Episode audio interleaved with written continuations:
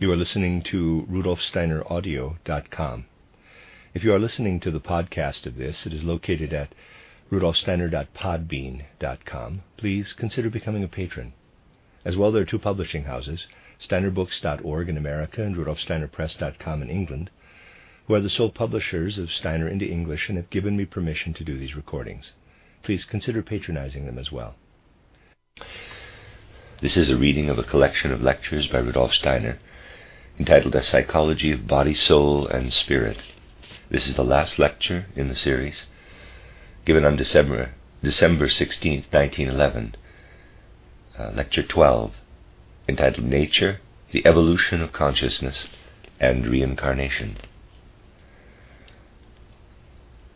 Since there was time for only four lectures at this general meeting, it is certainly understandable that only a very short and, in a sense, superficial sketch of what pneumatosophy might be can be given.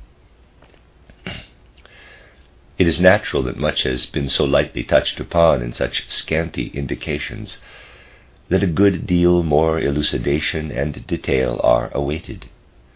It may even be difficult in some places to see what the connection is between the subject and what we have been calling pneumatosophy.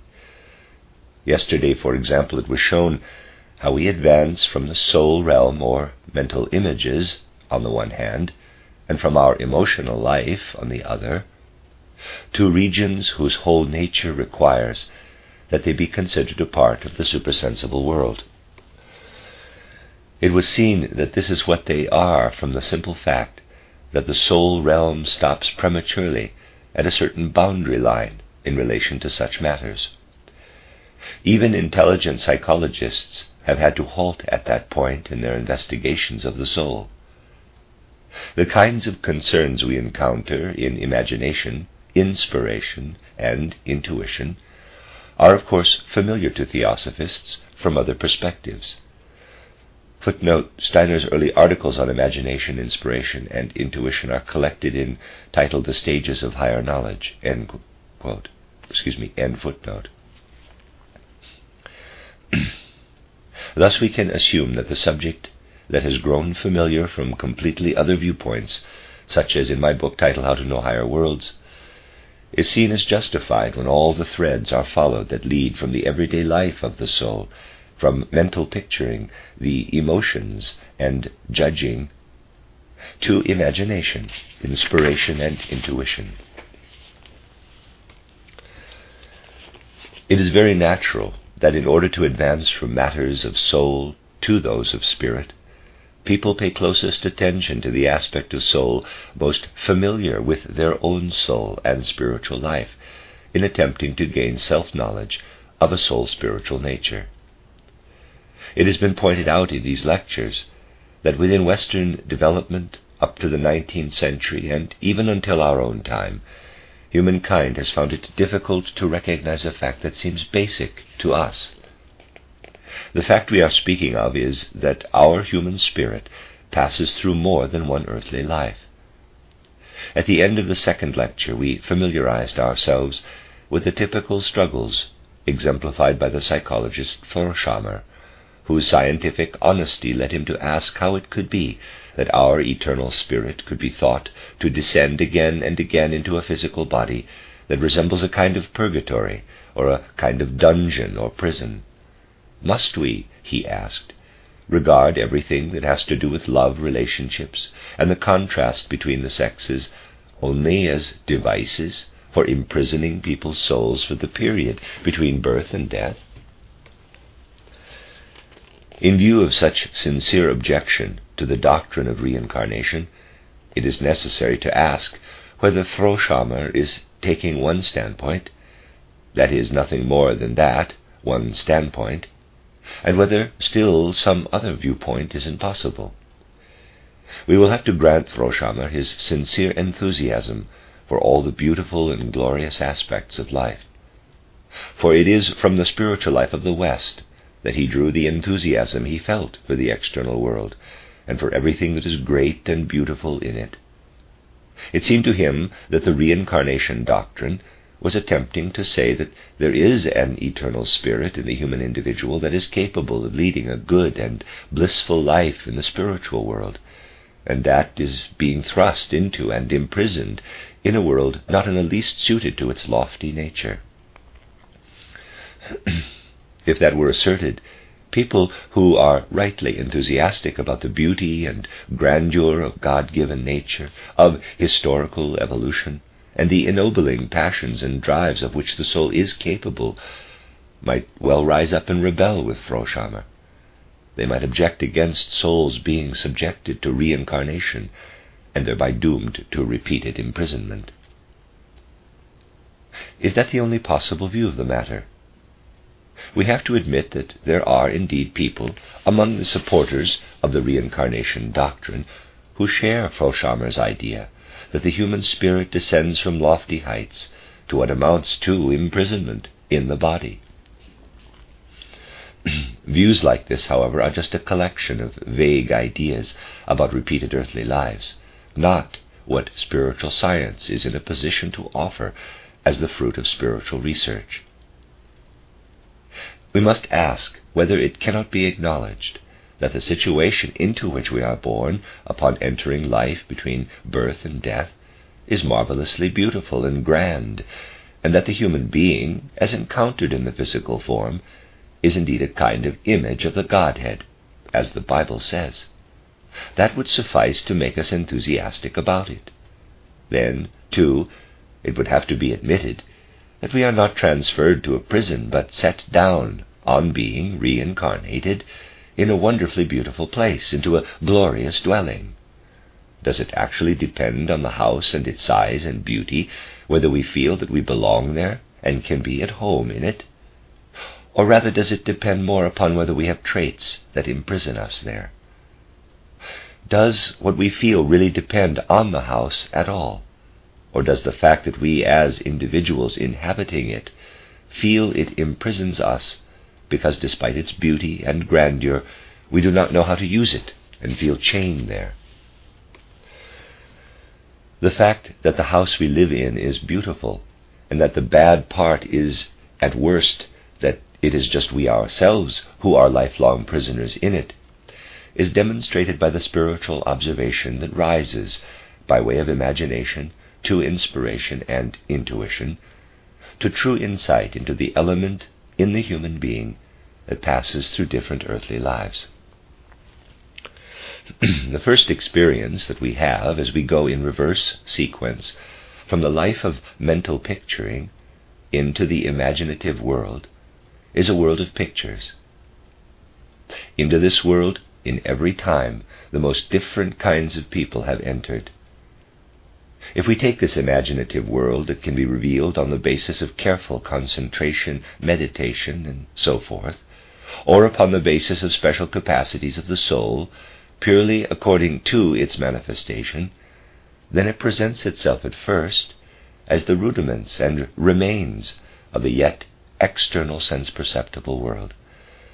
The human being sees all kinds of things in that imaginative world, such as houses, animals, people, and this or that event that really play out pictorially. we have before us scenes and beings in a very living world of pictures. On the other hand, that imaginative world has the characteristic of belonging to the supersensible, in a certain sense, in that people cannot simply arbitrarily determine the symbols or pictures. They underlie an inner lawfulness that leaves its imprint upon them. Particular supersensible relationships are expressed in particular symbols and pictures. Where the imaginative world is concerned, we can be quite sure that in all circumstances we will find that a specific stage of our soul development, a specific capacity, lives in certain regions of the supersensible world, characterized in pictorial, imaginative form as being handed a chalice, or being led through a river, or being baptized, and so on. it can also happen that we have unpleasant experiences, like seeing our various characteristics approach us symbolized in animal forms, either as huge, terrifying beasts or small, scrabbling, crawling ones. Of course, it is impossible, since we find ourselves dealing with a world far richer than our sense world, to give an adequate description of this first level of the imaginative world that the human being can reach. It must be said that on the whole, this world, even when it presents itself in its most unpleasant and horrible aspects, and we have to admit that such unpleasantness is symbolic of our own nature, is still something that the beholders find fairly pleasing. Its usual aspect is such that those beholding it overlook the quality of the experience and are quite happy that they are in the spiritual world at all. That is perfectly understandable. For even when it is distinctly horrid, the spiritual world entered is not hard to bear, being basically a world of pictures. Only if we lack sufficient strength and are thereby overwhelmed or weighed down by this world does it destroy our healthy soul life. A sense of moral responsibility or a feeling of responsibility toward all creation does not necessarily follow such viewing of the imaginative world. Indeed, the exact opposite can be the case. It can happen, for example, that individuals who have reached a high degree of perfection in their perceiving of this world become morally loose in regard to their feeling for truth and untruth. There the clairvoyant is sorely tempted to take the truth pertaining to the physical world lightly, and then not to develop a special sense of responsibility with regard to truth. It is, in a sense, a calamity that with imaginative clairvoyance something like an incapacity to distinguish between the objectively true and the false can occur. Standing firmly in that world and having the capacity to give it its proper meaning is a question of development. We can actually be quite undeveloped as human beings and still have the imaginative world before us. We can have many, many vision like imaginations of the higher world but we do not need to stand particularly high as human beings. As I said, it is a question of development. With time, development helps us to learn the difference between various imaginations, just as we learn to differentiate in the physical world. Differentiating in the physical world, however, occurs at such an early age that we normally do not give it any consideration. In the physical world, we do not confuse a tree frog with an elephant. We learn to differentiate among various phenomena. We learn to separate and to arrange them to make the physical world appear orderly. People initially confront the world of imagination as though they were in the physical world and were about to confuse a frog with an elephant, unable to differentiate between them. The world of imagination seems homogeneous and it all appears to have a uniform level of importance. We must first learn to be able to give one thing more weight and another less. A peculiarity of that world is that it does not appear large or small to us because of its own nature, but because of our own. Suppose, for example, that a man is very arrogant. His arrogance is pleasant to him. But if the world of imagination now opens to him the feeling of pleasure in his arrogance carries over to become the size of the beings he sees there. Everything in the world of imagination that represents arrogance or pride appears gigantic. To him it appears to have tremendous importance. On the other hand, something that would seem large to a humble person appears to him to be small, like a tiny frog. The perspective that world presents all depends on the characteristics of the viewer. It is a question of human development that the proper relationships, intensities, and qualities of that world be accurately recognized.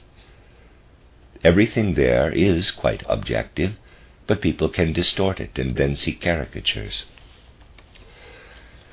The important thing is that along with this knowledge of the supersensible, people must in a certain way experience what they themselves are. That means that people must learn to know themselves in an imaginative way. That is, of course, fatal because the perspective for what is in the imaginative world is completely determined by the person's own qualities of soul. It can be directed in a false or a proper sense. What does it really mean to say that we have to learn to understand ourselves through imagination? It means that we have to confront the self in the world of imagination as an objective image among all the imaginations and images there. Just as we confront a bell or any other object in the physical world, we must confront ourselves in the world of imagination, in objective reality, as we truly are. This can be achieved appropriately only through ascending, by means of meditation and the like, from perception of the external world to the life in our mental images. This can be accomplished by imagining very specific symbols, as already mentioned, in order to free ourselves from the external world and learn to live in the purely inner life of mental picturing long enough to experience that life as something natural. We then notice something in the nature of a splitting of our being, of our personality. Often we have to pull ourselves together to avoid letting a particular condition develop too much. When this condition develops, we gradually come to experience a mental image in which we live and become wholly absorbed, so that we no longer say, quote, I am what my body is, unquote. Instead, we have before us an imagination, quote, that is you, that is how you are, unquote. Then it happens that we occasionally notice how the other part of our being, which had not freed itself, acts as though it were an automaton. That we are living above and beyond it, but that it nevertheless has a desire to talk automatically, gesticulate, and so on. Unschooled individuals sometimes discover themselves making all sorts of grimaces because they have pulled something out of themselves with the imagination and the leftover part of them engages in all sorts of automatic behavior. That is something that should not be allowed to go beyond the point of experimentation. It must be kept under control. We must always bring ourselves to the point of having our own being outside us, as we do material objects. Regarding the imagination that we are to develop, it is of tremendous importance that we should already have developed certain qualities of soul. For all sorts of illusions crop up at this point in imaginative self knowledge. All that is human conceit, and all that comes from the human capacity for illusion, which may arise from the most varied characteristics, lurk in the background. We can see all kinds of things in the imaginative world. Among the variety of things experienced there we naturally discover a feeling for ourselves, and it is typical to consider oneself the cream of the crop. When people see themselves in the imaginative world and want to draw a conclusion about what they were earlier, such as they could now such that they could now be such an extraordinary child of humanity, they arrive at the conclusion that at the very least they must have been historically a person of very high rank, a king, for example, it happens repeatedly that clairvoyant novices become convinced that they were Charlemagne, Napoleon, Julius Caesar, Marie Antoinette, or some other great historical figure in a previous incarnation. The reason is that these people, imprisoned in a body though they are, seem to themselves in self perception as so significant that they must have been extraordinary individuals in a past earthly life. They can even mistake themselves for a saint or someone equally exalted. At one point, the Marchese de Pompadour, Marie Antoinette, Frederick the Great, the Duke of Reichstadt, and various other most impressive personalities were all gathered around the same table. You may laugh, but such things are in fact very serious. Such matters make us see that the way individual souls appear to themselves depends completely on their own imaginative experience. We learn to know our own being when we really free ourselves completely from ourselves, when we proceed with every bit of our energy to rid ourselves of the characteristics that we ordinarily recognize to be intolerable, that are bound to affect others as objectionable, that we carry around with us constantly, and if we think about it objectively, that we should not have. We should take these matters to heart, for it is not a case of saying things that will please everybody, but of saying things that are true and that are meant completely objectively. You can be sure that if we set about it objectively enough, we have a full-time job criticizing ourselves, and only in an instance of most extreme necessity, compelled by outer circumstances, should we engage in the commonplace human activity of criticizing and complaining about others. Those who spend much time judging others or criticizing them may be certain that they are losing the time needed to discover in themselves what they must discover, and to rid themselves of what they must rid themselves to attain true imaginative self knowledge. If, after occupying themselves with spiritual science a long time, people ask why they have not advanced or achieved sight in the spiritual world, the answer that they could give themselves may be quite obvious. It might be that they should take care to abstain from all criticism of others, except when extreme necessity requires it, and above all to learn what such abstention really means. For many people forget, as they begin their day, what that means. It means occasionally to accept from others treatment that can be unpleasant and unfortunate in life. We must be able to accept it for we know if we take karma seriously, that what others do to us is something that we have inflicted upon ourselves. Karma requires that it be done to us. It takes endless effort to arrive at imaginative knowledge of ourselves. Then one begins to see why Frohschammer's picture of imprisonment does not fit the facts. You notice that your life is actually such as to compel you to say that being incarnated, having the life you are living on the earth, could be beautiful, wholly wonderful, and glorious, but you aren't in tune with it. You cannot seem to undertake everything you could with the body you have, and in the place you have been set down with it. You come to realize that you are living at a particular time and place in a beautiful world, teeming with grandeur, that you have bodily organs responsive to it and to all that is glorious and impressive. An unprejudiced feeling has to say that the world we live in is a paradise. We ought to say this even when things are going very badly indeed. It is not a question of how we are getting along, but of whether the world is glorious and beautiful. For if we are having a hard time, our karma could account for it. How the world is depends only on the world itself, and may not be judged according to our personal standpoint. our bodies and organs have been given to us for full reception of what the world has to offer, for the greatest satisfaction and delight. there is a vast difference between what we could be drawing from our life in this paradise, in our existence between birth and death, if we were to take all it has to offer and what we actually take. Why do we take so little? That is because something is embodied in our corporeality that is small in comparison with the universe, and that allows only the smallest portion to be taken. Just compare what your eyes see in the course of a day with what they actually, excuse me, with what they really could see and you have the ratio between what you might take in and what you truly absorb. Through such knowledge, we experience our extraordinary relationship with Spirit. When we come to know ourselves in Spirit, we sense that we are not as well suited to it as we might be if we were to put our entire organization to use. Now we discover that something else in the cosmos must counteract what imaginative self knowledge shows us to be. We come here to an interesting situation, and we must allow it to have complete effect in our souls if we are determined to have self knowledge.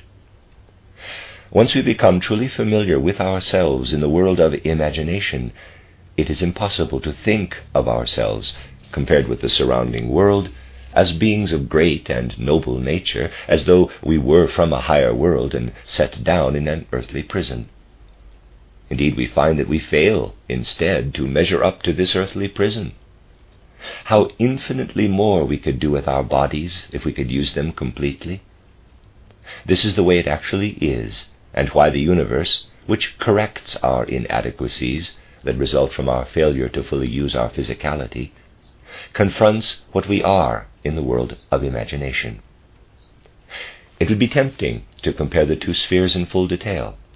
The whole cultural evolution of humankind, from the beginning of Earth to its finish, confronts what we are in the imaginative world. Why does the world of cultural development, from the beginning of Earth to its end, stand over against what we appear to be in our own imagination in an incarnation, in our existence between birth and death? If we want to answer this question, we come to understand that what we cannot become in a single incarnation has to be achieved in a series of many lives in the course of Earth's evolution. We have to keep coming back. We long for new incarnations so that we can gradually become what we cannot become in a single life. It is just when we develop insight and a feeling for what we could be in a single incarnation, but cannot be because of our inner nature, that we know what our predominating feeling must be as we pass through the gates of death. It must be to come again in order to become in the next and all following earthly lives what we cannot be in a single life.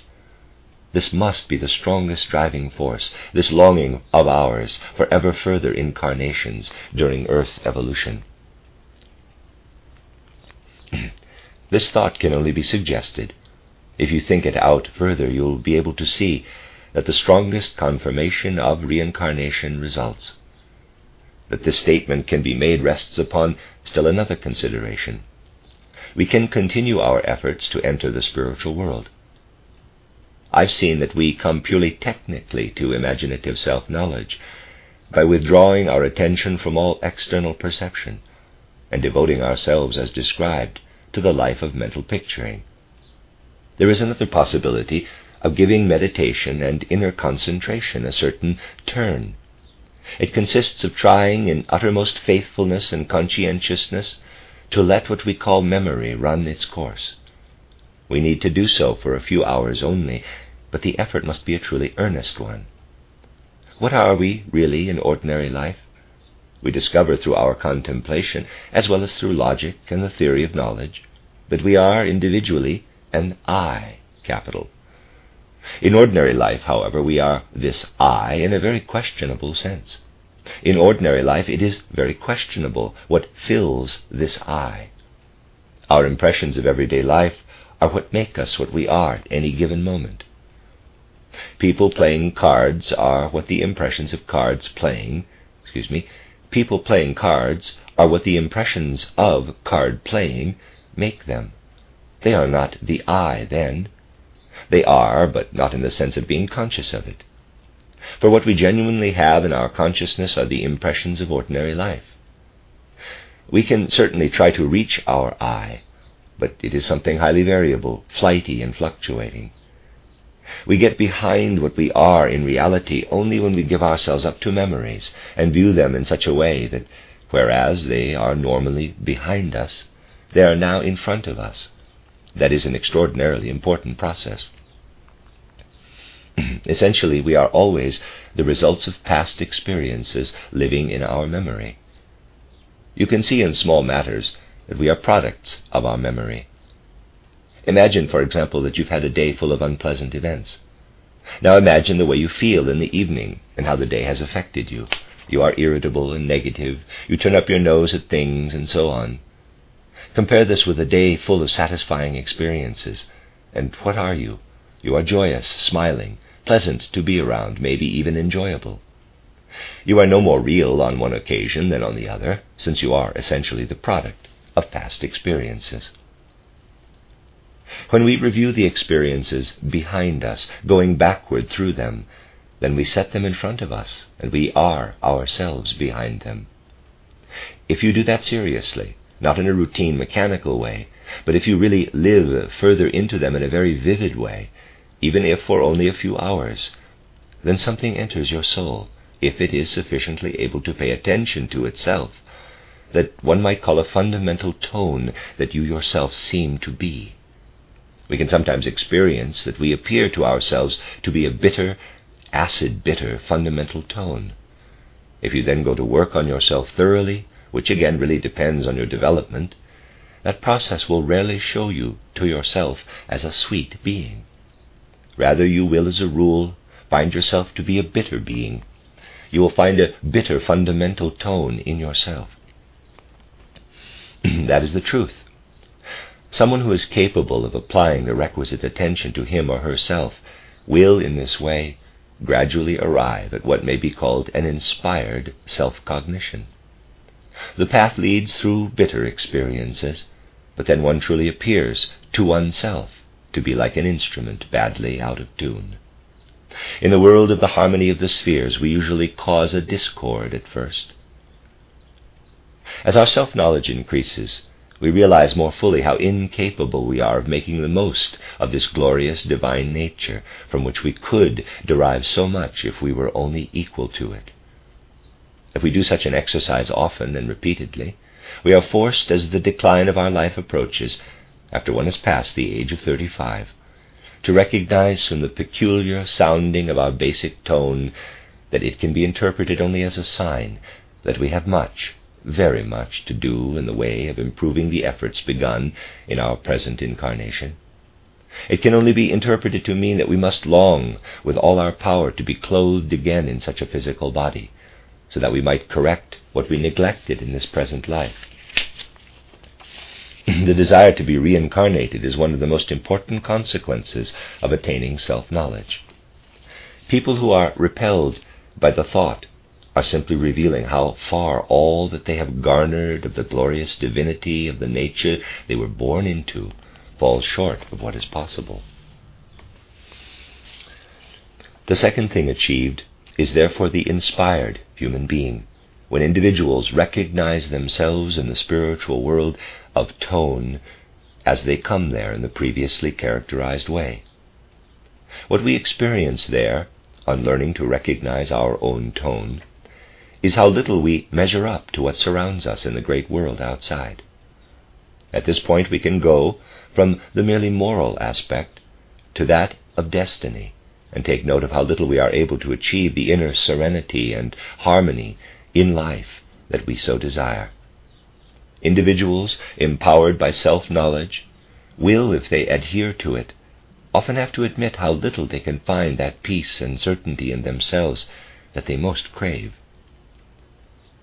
To characterize this, we may be reminded here of a beautiful passage in one of Goethe's writings, in which he describes sitting on a mountain peak that exemplified the peaceful order of nature, and seeing spread out before him the quote, oldest son of nature, unquote, granite.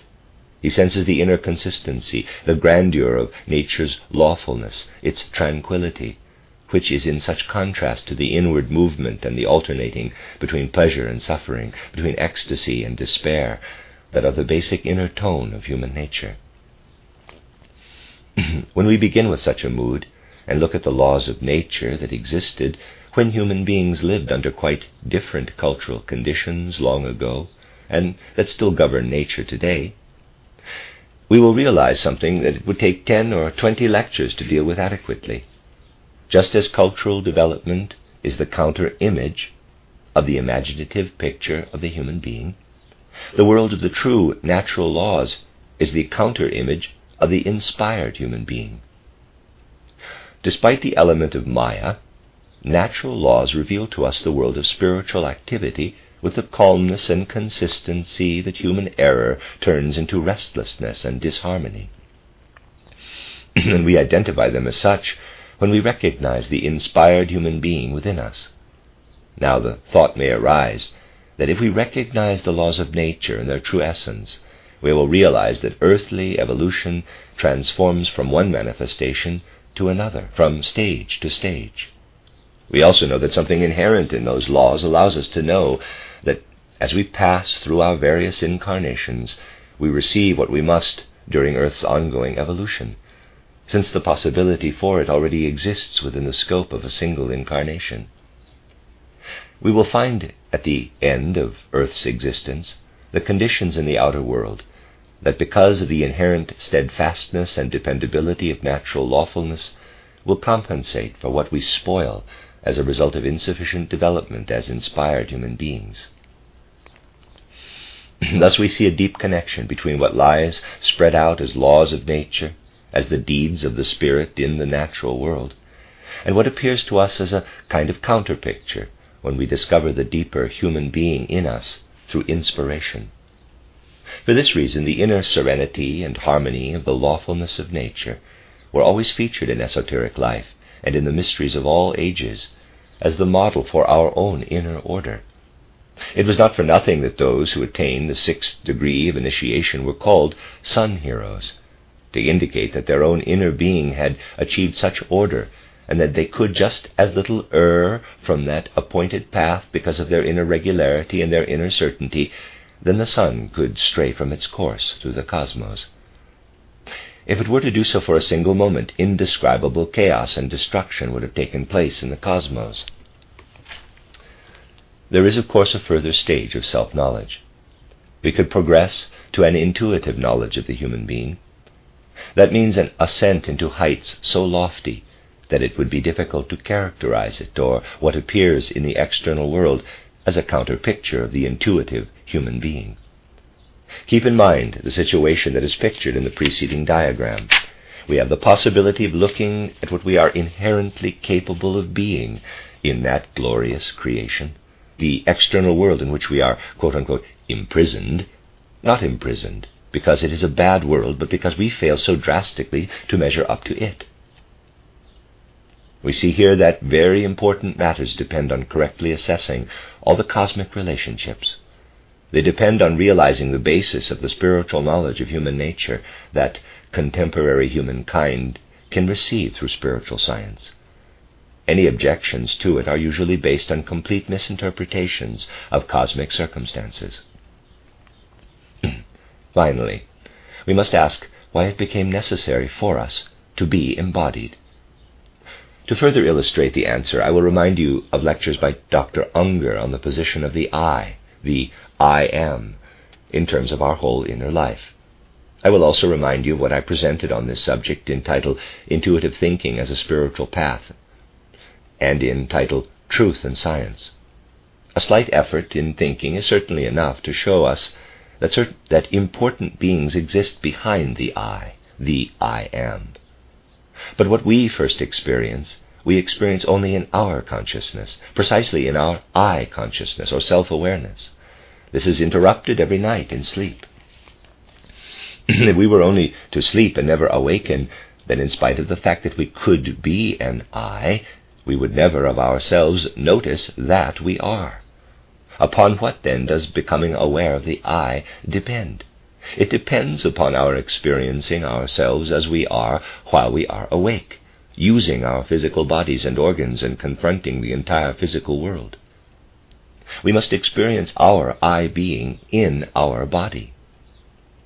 If we never descended to earth to make use of a body, we would eternally sense ourselves as just a part of an angel, say, or of an archangel, in a way a hand feels itself to be a part of our organism. We would never be able to come to an awareness of our independent being, that would be absolutely impossible. We could develop all sorts of contents of consciousness, experience all the great aspects of the universe, but never could we develop an I consciousness without entering a body. It is from the body that we have to derive our I consciousness. When you study the sleep state and what dreams reveal, you see that there is something working in them that is independent of the I. Imprisonment in a body and making use of our senses and our brain is essential to I consciousness. When, as we have seen, we make very incomplete use in a single incarnation of all we've been given to use, we should find it quite understandable, rather than surprising, that clairvoyant consciousness says that to the extent we truly investigate a human I being, to the extent that we see it in its true form, we will discover within it, as its primary force, a desire to return again and again to the earth in a new body, in order to develop the consciousness of the I continually further and to make it ever richer and richer. in this respect, we duplicate in our own individuality what the theosophists of the 18th century so often said, something that, when we transform it into spirit knowledge or pneumatosophy, can be extraordinarily helpful to us.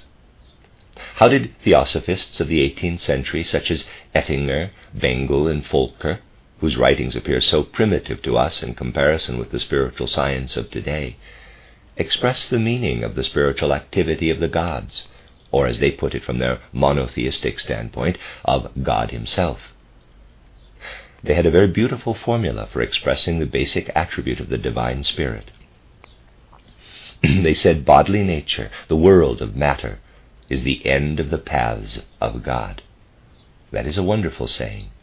It meant that the impulses inherent in the Godhead had prompted it to traverse many worlds of the Spirit and descend in order to come to a kind of end, an end from which it turns around in order to rise again. This end is the shaping, the crystallizing of divine beings in the bodily form. Translated into terms more expressive of inner reality, what the theosophists of the 18th century were saying was that, looked at from the standpoint of higher worlds, the spirit is seen to be thirsting for embodiment, and that this longing is stilled only when embodiment is achieved, when the end of the paths of God is reached in the corporeal, and the return journey begins. This saying was a beautiful one, more illuminating and revelatory of the occurrences and the being of the human than much that the philosophy of the nineteenth century had to offer. Although there was completely, excuse me, although there was no, read that again, although there was absolutely no theosophical work or activity going on in the first half of the nineteenth century particularly, and none in its second third, theosophists of the older sort were still to be found in the first half of the 18th century. What was missing in their insight was something that was lacking due to suppression by the development of Christianity in the West the knowledge of repeated earthly lives. the early theosophists knew that material embodiment was the goal of the spirit path of the Godhead, but they did not recognize it as applying to human beings also. In human beings, they would have had to see that human nature is such that at every further incarnation the longing must arise for still further embodiment until our incarnations have rendered us mature enough to be able to go on to other forms of existence. With the ending of these lectures on pneumatosophy, I feel more keenly than ever how sketchy and merely indicative a picture could be given in these four hours. And the same thing holds true for the lectures on pneumatosophy as for the two previous series on anthroposophy and psychosophy that were meant to serve as indications only.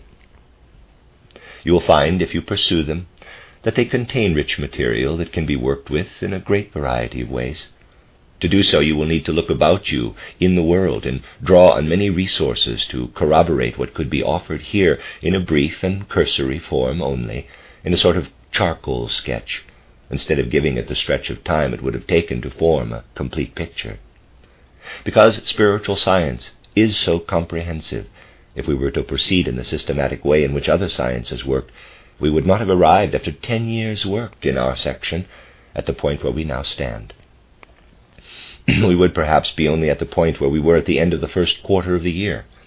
Let me say, as we end this cycle, that we count on individuals in our community having the serious will and the independent impulse to go on working on what was given here as indications.